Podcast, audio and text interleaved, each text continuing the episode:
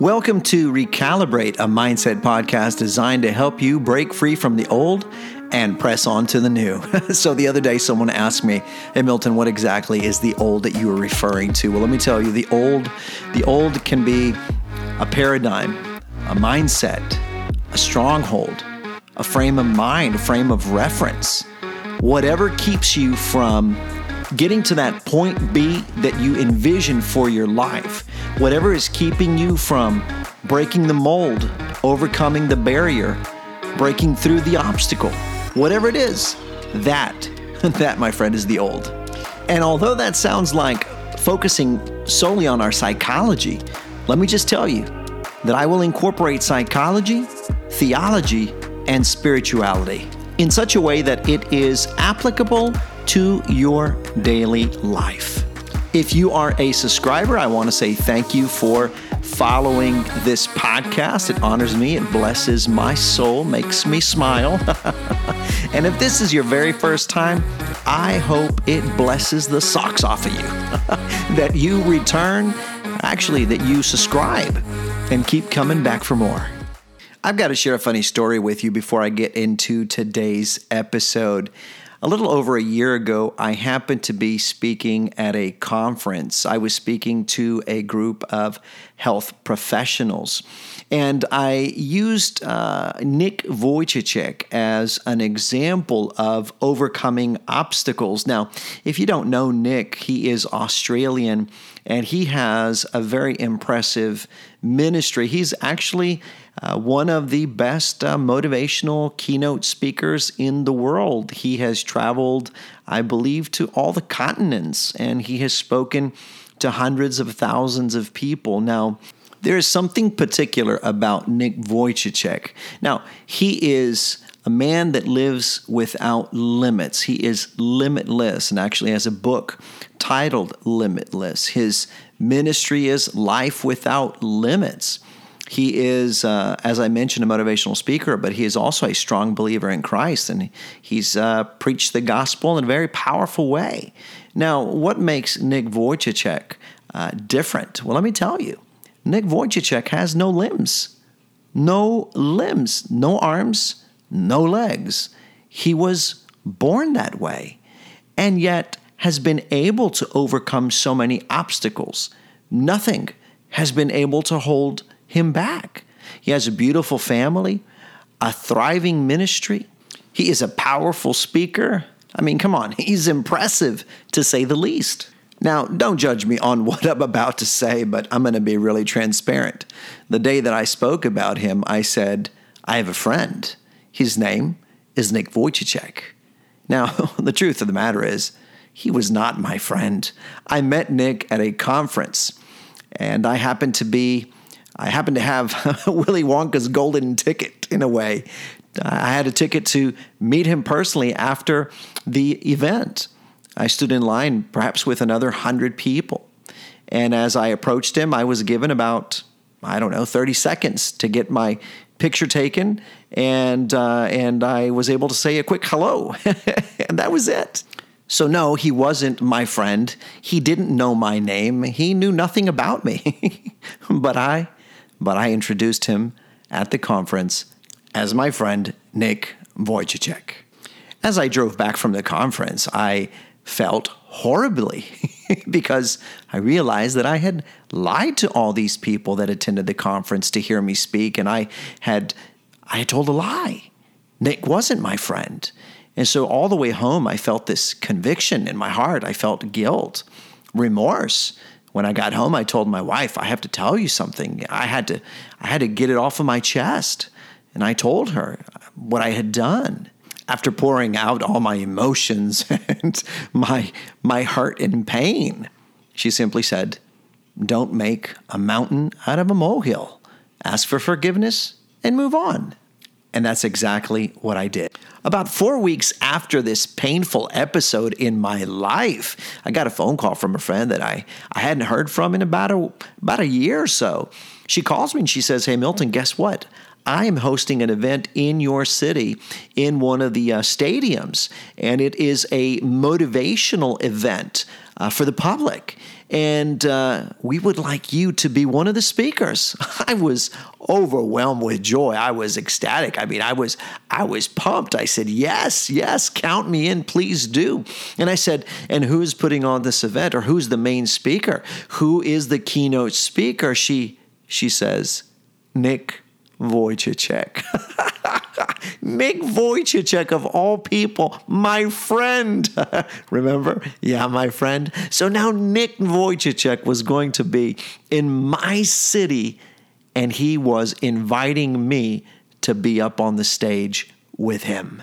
Can I just tell you that at that point in time when I got that phone call, as soon as I hung up, the first verse that came to my mind was that verse that says, "Delight yourself in the Lord, and he will give you the desires of your heart."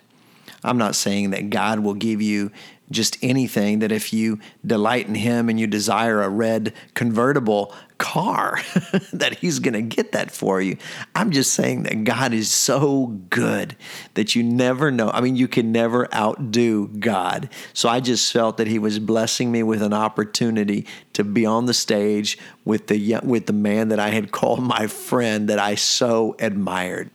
With that being said, I want to share with you the message that I poured out of my heart that evening on that stage at that stadium with thousands of people that came together to hear us speak. Our next speaker coming up is a clinical psychologist, a master life coach, and motivational teacher. He is also a TEDx presenter, and his talk, "You Are What You Think," has literally been viewed all over the world. Milton Gonzalez is dedicated to helping others break free from the paradigms and mindsets that hold them back from reaching their absolute best in life. Would you please put your hands together and welcome to the stage, Milton Gonzalez.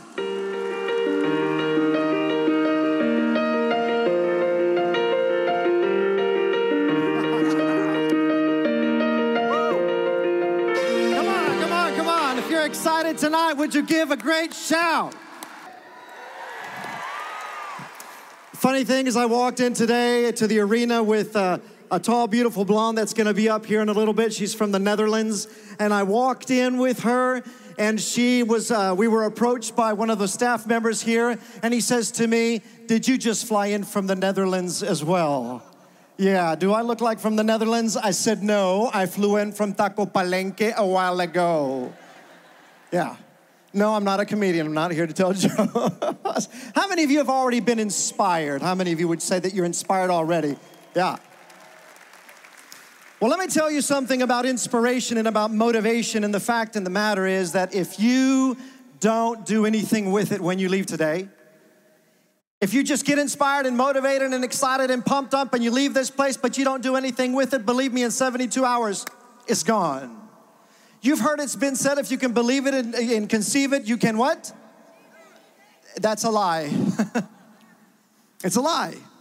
If you can believe it, conceive it, and work your tail off for it, then you can achieve it. So you've got to take your motivation today, and you've got to do something with it tomorrow. Understand this, that we have all these paradigms or mental constructs that we have believed over time. And I want you to help me fill in the blank. Curiosity killed. Ignorance is. Knowledge is. Those are three big lies. But did you see how enthusiastic you were as you were filling in the blank? Curiosity killed the cat. Knowledge power. Bunch of lies. But you've believed those over time. Curiosity didn't kill the cat. Stupidity killed the cat. Knowledge isn't power. Applied knowledge is power. Ignorance, for instance, is not bliss. Ignorance is death, and it's also poverty. There are certain things that we have believed over time. See, I was inspired by this teacher. She was my fifth grade teacher, Mrs. Falls, and she told me this great story about a guy from the UK. His name was Roger Bannister. Now, Roger Bannister was a 25-year-old medical student. He loved running. I love running. I'm a runner. It's what I love to do. Now, Roger Bannister had heard that science had proven that it was scientifically and humanly impossible for a man to break a 4-minute mile. No one had ever accomplished that, and that it had been told to everyone that it was humanly impossible, but Roger Bannister did not take that. He decided that he was going to do everything that he had in his might to break the 4-minute mile, to break the paradigm, to break the mental construct, to break the stronghold in that belief. When people ask me, Milton, how do I change my life? The answer is very simple. Number one, change your belief system. Number two, once you change your belief system, your biochemistry changes. And once you change your biochemistry, your outcome is different. You see, Roger Bannister changed his mindset because he understood that the mind controlled the brain and the brain controlled the biochemistry. He knew that if he trained enough and believed enough, because he understood that 90% of his success as an athlete, 90% of his success in life was going to be dependent on his mindset. 90% is psychology, 10% is ability, training. So Roger Bannister summoned the townspeople, 1940-something around there. He summoned them on 1954. He summoned them all at the track after training, and Roger Bannister ran the mile in 3 minutes, 59.4 seconds. And he broke the 4-minute mile. Now, although that story is quite amazing, what's even more amazing is what happened after that. 46 days after he broke the paradigm, 4 more men would do the exact same thing. You see, they needed someone to inspire them. They needed someone to show them the way. Today, 1,700 athletes have broken the 4-minute mile, and the standing record today is 3 minutes, 43 seconds. 90% is what? Psychology. 10% is ability. I was in my 5th grade class and my teacher told me the story. I went home and I told my dad, I want to be a runner. I want to be like Roger Bannister. I want to run. So my dad wanted to sign me up for track. He took me to the doctor to get a physical. The doctor saw my weak, scrawny, feeble little body and he said, you are not running material. I looked at the guy and I thought, is this guy prophesying over my life? Is that my lot in life? You see, the doctor gave me that diagnosis, but as we walked out, my father gave me my prognosis. He said, don't believe him. He said, don't believe him. He said, you see, you may not be ready yet. You haven't run a race yet. You haven't run a marathon yet. And I told my father, I said, one of these days I'm going to run the New York City Marathon. I was in the 5th grade. Boy, I trained. But how many of you know that in life we face all sorts of obstacles? I faced all sorts of obstacles in my life, and I had set in my mind that in my 20s I would run the New York City Marathon, that I would run the NYC.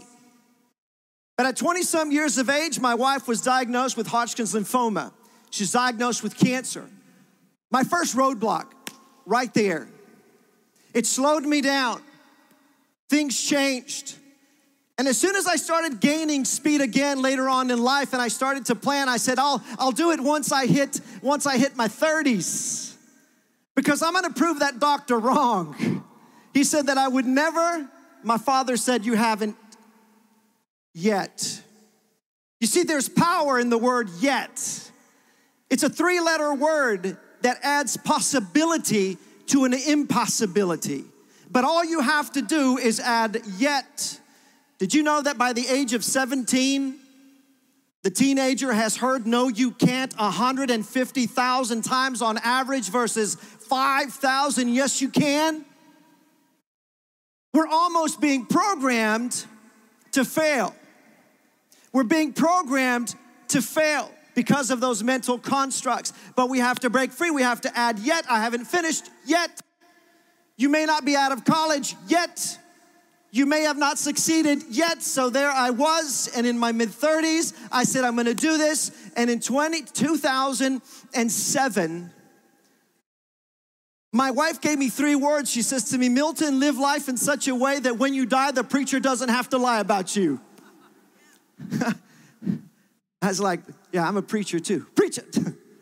She said, make sure that you live life to add value to other people and don't live by accident, but live intentionally. You see, then that night she gave me a kiss and we prayed and we went to bed. The following morning, man, I'm pumped every morning. I'm a morning guy. I woke up 5:30 in the morning. I turned around and I looked at her and I did what I did every morning. I said, Buenos dias, corazón.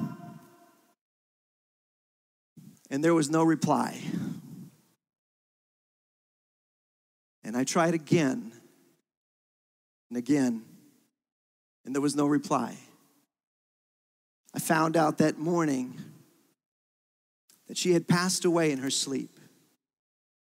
34 years old, raised 14 foster kids, had a 15-year-old son, another roadblock in my life. But we got back on our feet again. And I could hear the words of my father in the back saying, you haven't done it yet. I got back on my feet and I remember what she says, live life in such a way, live life to add value, live a life of purpose, live a life of influence. Make sure that you make a difference in the lives of people. And that's why I'm here today. And I hope and pray that you leave here with a different mindset. But let me tell you, in 2011, 39 years of age, I got on the plane and I flew to New York City. Yeah, at 39 years of age, it took some time, but I made it to New York City. I boarded the ferry that took me from Manhattan to Staten Island. It was a cold October month in 2011. I didn't know how cold it was gonna be. I was in shorts and a tank top. Man, I was ready to go, but freezing to death, and I made it to Staten Island. But as I was on the ferry going to Staten Island, there was a man who was sitting next to me, one of those naysayers, a negative Nancy. If there are any Nancys in the room, I love you, nothing against you. But it was one of those negative people. And he looks at me and he says, are you here to run the New York City Marathon? I said, I am. He said, well, I need to tell you something. When you hit the 18th mile, you're gonna hit a roadblock. It's called the runner's wall. When you hit that roadblock, you're gonna give up. You're gonna give in. You're gonna start walking. Everything's gonna start hurting and you're gonna stop. He says, are you ready? I said, I have. I'm a believer. I'm a pastor. I said, I have the mind of Christ. I can do all things through Christ who gives me strength. I said, so that doesn't move me. That doesn't shake me. So I told myself, I said, self. Actually, I spoke to myself in Spanish. I said, me dije a mí mismo, keep your eyes on the street. Don't look at the mile markers, because he told me that on the 18th mile I was gonna hit the wall.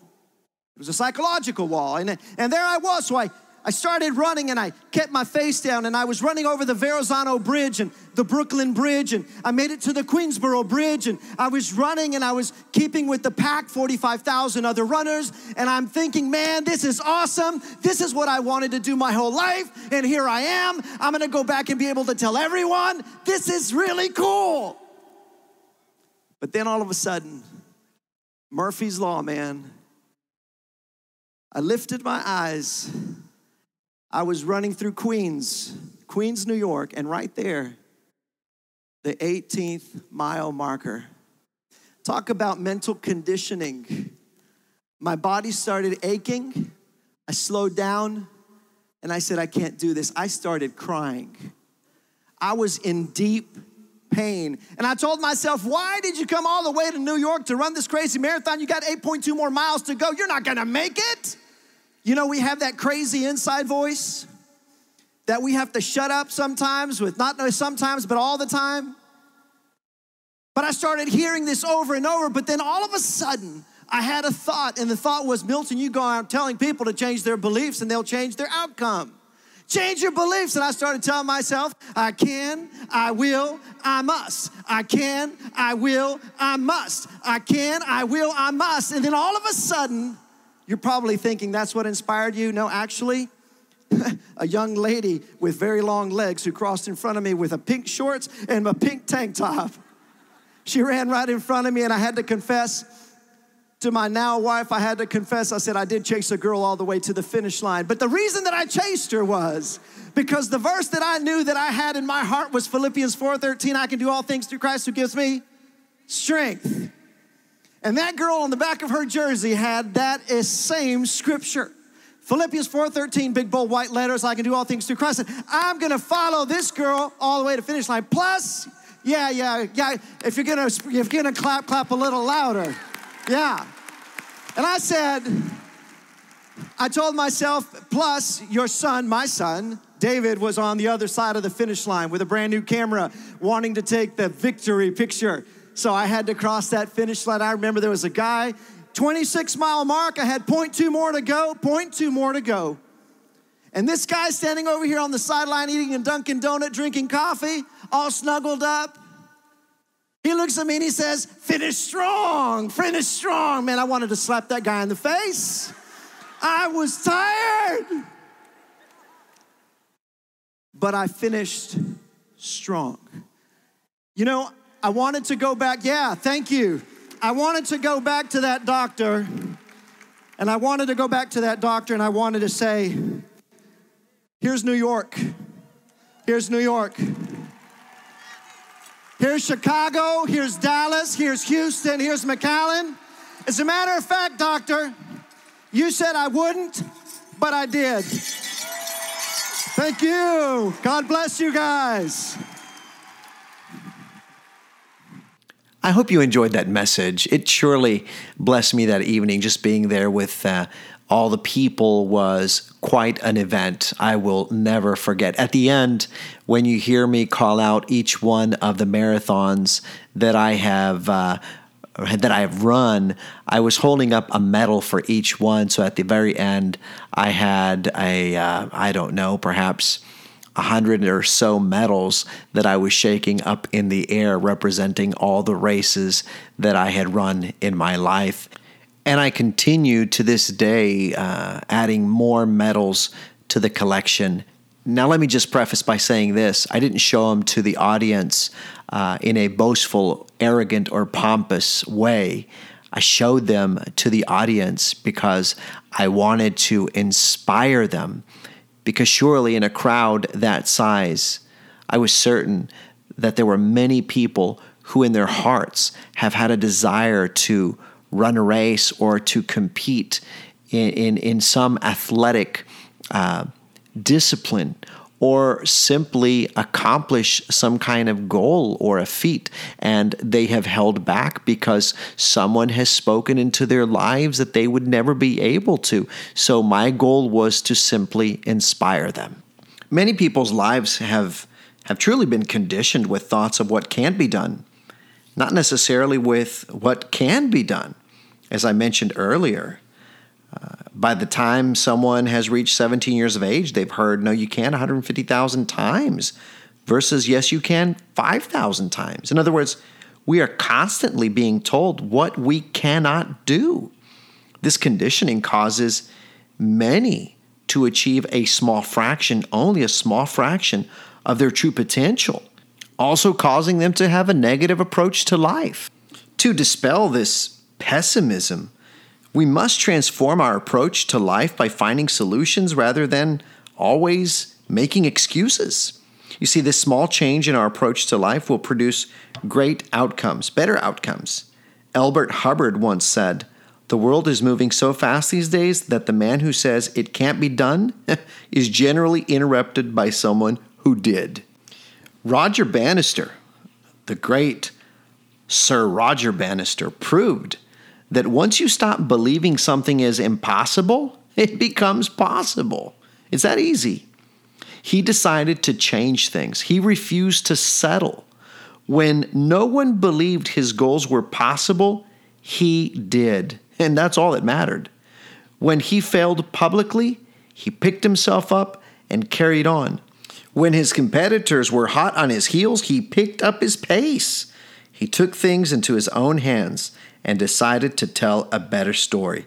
And in doing so, he did the impossible. Now, let me make sure you understand this. He didn't just believe that the impossible was possible. He worked his tail off. I mean, he trained on top of being a medical student. He studied and he trained and he studied relentlessly. I want you to understand that things don't just happen. You must cause them to happen. The story of Bannister's athletic success is a lesson in that what others believe to be our abilities and limitations has absolutely no bearing on how high we can take ourselves. What does matter at the end of the day, however, is what we believe that we can achieve. We simply need to believe. Each of us needs to believe that within us is a sub-4-minute mile performance regarding our personal or professional achievement. We need to believe that we have that performance where we cast aside all self-doubt. We need to endeavor to refute the naysayers and those little voices that tell us that we can't. The problem these days is that most people aren't truly committed. I've always said that in order to make something happen, you've got to have three elements. You've got to have intentionality, you have to have discipline, and you have to have consistency. Therefore, a lot of people, they're not committed. They're simply interested. If you're interested, you come up with stories, excuses, reasons, and circumstances about why you can't or why you won't. Now, if you're committed, those things, they go out of the window. You just do whatever it takes. If you're tired of the same exact outcomes every time, every year, every day, you need to adopt a new mindset. You need to become more. To do something truly original requires a deep sense of courage and vision. Keep in mind that vision is of the heart. Sight is of the eyes. You need more vision. The interesting paradox here is that often those who do new things also have a healthy disrespect for what has already been achieved. They use the past not as a boundary, but as the frontier upon which to innovate. So what's the 4-minute mile that you're trying to break? What is that one thing that you're trying to overcome? What is that obstacle that you're trying to break through? What does the 4-minute mile represent in your life? Whatever it is, in order to break it, in order to overcome it, in order to surpass it, you're going to have to adopt a different mindset. You're going to have to adopt a new attitude. You view the world through your mental attitude. Keep that in mind. If that attitude is predominantly negative, it can impact everything, including health, career, family, and so much more. Furthermore, negative thinking can have a spiral effect that attracts more negative thinking. I read a quote the other day that said, "Even if the bee could explain to the fly why pollen is better than cow manure, the fly would never understand." You see, it would first have to change its mindset. So one of the first and most important steps to breaking your 4-minute mile, whatever that may be, is by replacing the negative thoughts that you're having on a daily basis. You see, we don't overcome negative thought patterns. We replace them. For most of us, those negative thought patterns are well-worn neural pathways. You've repeated these thoughts for so many years that they have literally created creases in your mind. They have created pathways, connections. And how do you rid yourself of those? Well, you don't. You replace them.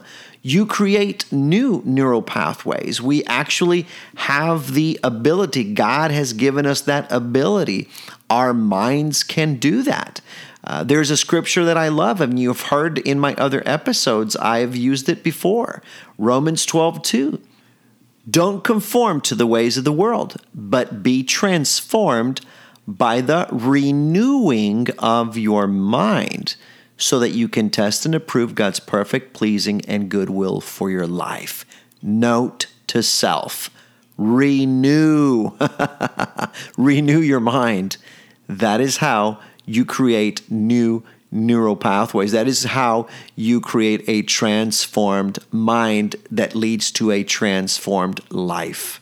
So here are four simple steps. Number one, notice when you have started the pattern. So notice that. Notice when you have started the pattern. Number two, acknowledge that it's a pattern you want to change. In other words, so you have to identify it first. Acknowledge, be self-aware of the fact that you want to replace it. Number three, articulate what you want to be different. You've got to say it. Whatever it is, whatever you want to change, you've got to articulate what you want to be different. And number four, choose a different behavior, one that serves your goals. Once again, it's notice, acknowledge, articulate, and choose. And once you have chosen that behavior that serves a greater purpose that will help you achieve that greater goal, rehearse it, and rehearse it again. Do yourself a favor and stop watching the morning news. Stop making social media news the first thing that you go to in the morning. You see, research has shown that just 3 minutes of negative news in the morning will significantly increase your chances of a negative experience over the course of the day. Wow, that's crazy. Research has also shown that positive mindset increases productivity and satisfaction while reducing error rates. Look, my friends, mindset is a choice, but it's not always an easy one. Look to eliminate negative influences and stop watching the morning news. I plead with you today, stop. Instead, do what I coach my clients to establish a 45-minute routine first thing in the morning and a 45-minute routine before going to bed. In the mornings, wake up with an attitude of gratitude. If you are a believer as I am, get up in the morning and before you do anything, sit on the edge of your bed and simply find 10 things to thank God for that day. I'm not talking about praying and asking for things. I'm simply saying, getting up in the morning and saying, Father, I thank you. I thank you for another day of life. I thank you that I can breathe, that I can see, that I can hear, that I can walk. I thank you for my family. I thank you, Lord, that I am blessed. I thank you for your goodness and for your grace. Find at least 10 things to be grateful for. Lift them up and thank the Lord for that. That's the first thing you ought to do. And incorporate within your 45 minutes of your day at least 10, 15 minutes worth of reading the scriptures. I would read part of Old Testament and part of New Testament. Matthew, Mark, Luke, or John. I would start with John with the last of the Gospels and read about the life of Jesus while also, as I mentioned, also adding Old Testament. You can read Proverbs or Psalms. And then after that, you can either listen to a devotional or read a devotional. One of my favorites is by Oswald Chambers, My Utmost for His Highest. And what I'll do is it takes me about 10 minutes to read. I'll read the morning devotional. There is a question to reflect on. There is a scripture to think about. And I carry those with me throughout the day. And I just think about them over and over. After that, I will either listen to a podcast for personal development or I will read a book. I highly encourage, new beginners that are looking to grow themselves. I would encourage you to read Dr. Caroline Leaf's book, Switch on Your Brain, and I would read 10, 15 minutes as part of my 45-minute routine. And then after that, I would suggest you doing some physical activity, something simple such as planking. Do 30-second intervals and 30-second plank, rest for 15 seconds, do 30 seconds, rest for 15 seconds. Do that for about 5 minutes. just to get your blood circulating. Oh, and I forgot to mention, one of the things that I do, and I tell people, if you are a coffee drinker, I highly recommend buying some really good organic coffee. I'm going to tell you what I drink, and this is not a commercial, but I drink Four Sigmatic coffee. And Four Sigmatic is organic, but not only is it coffee, but it has a blend of lion's mane mushroom and chaga. And so what that does is it helps with brain function. So first thing in the morning, as I'm doing my 45-minute routine, I'm drinking a cup of cold brew, black coffee, and it just clears the cobwebs out of my mind and helps me think more effectively. So with that 45-minute routine in the morning, boy, it sets me up for a productive, effective, and very positive day. And if I am hit with some negativity in the morning or throughout the day, if I am hit with a circumstance that I wasn't expecting, I am more able or better able to confront that issue because I am mentally prepared. Let me end with this. Often our thoughts have to be focused on the regular tasks that we must accomplish on a daily basis. However, as we go through the day, we can catch thoughts and attitudes that are contrary to God's will and keep them from gaining control of our mind and of our heart. The Apostle Paul explains how this is possible. He writes, "For the weapons of our warfare are not carnal, but mighty in God for pulling down strongholds, casting down arguments, and every high thing that exalts itself against the knowledge of God, bringing every thought into captivity to the obedience of Christ." It is written that we need to battle to keep our thoughts pure, but it is also written that we have the weapons to fight with. Proverbs 23:7 says, "As a man thinks in his heart, so is he." Another translation says, "Where the mind goes, the man follows." You see, what we think about is crucial to who we are. Scientists don't seem to agree on how many thoughts we have each day, but all agree that there are thousands of them. Who we are is shaped moment by moment by the thoughts we choose to let into our mind and into our heart. But we can control the thousands of thoughts that enter our mind each day simply by running them through the filter of God's Word. My friend, listen to this and listen carefully. What's holding you back, what's hurting you the most, isn't what people think about you. It's simply what you think about yourself. Seek to transform your life by renewing your mind. You can do it. God bless you guys. If today's episode has spoken to your heart and has given you more clarity, more direction, would you take a few minutes to leave a positive review and to give us a 5-star rating? If you ever find yourself at a crossroads, needing more direction, needing more help, I'm going to add my scheduling link to the show notes. Feel free to click on it and schedule a time to meet for counseling, marriage counseling, or simply for coaching. All sessions are currently being done through online platforms, and so it really doesn't matter where you're located. We can always find time to connect. If you're wanting to send me a quick message, you can follow me on Instagram.